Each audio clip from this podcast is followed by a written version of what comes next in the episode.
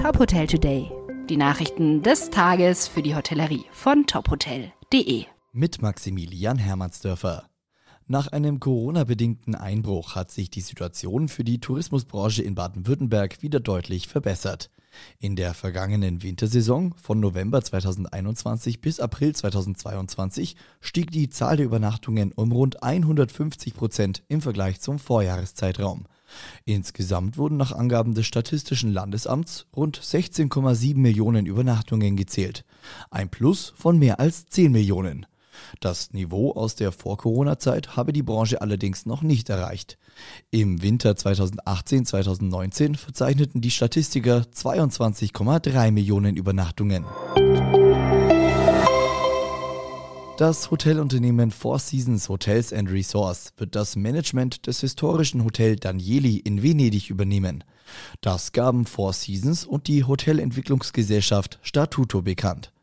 Nach umfangreichen Renovierungsarbeiten wird das Haus im Jahr 2025 als Hotel Danieli Venezia, a Four Seasons Hotel, wiedereröffnet werden. Das Hotel liegt direkt am Markusplatz und besteht aus drei Gebäuden. Eines davon stammt aus dem 14. Jahrhundert.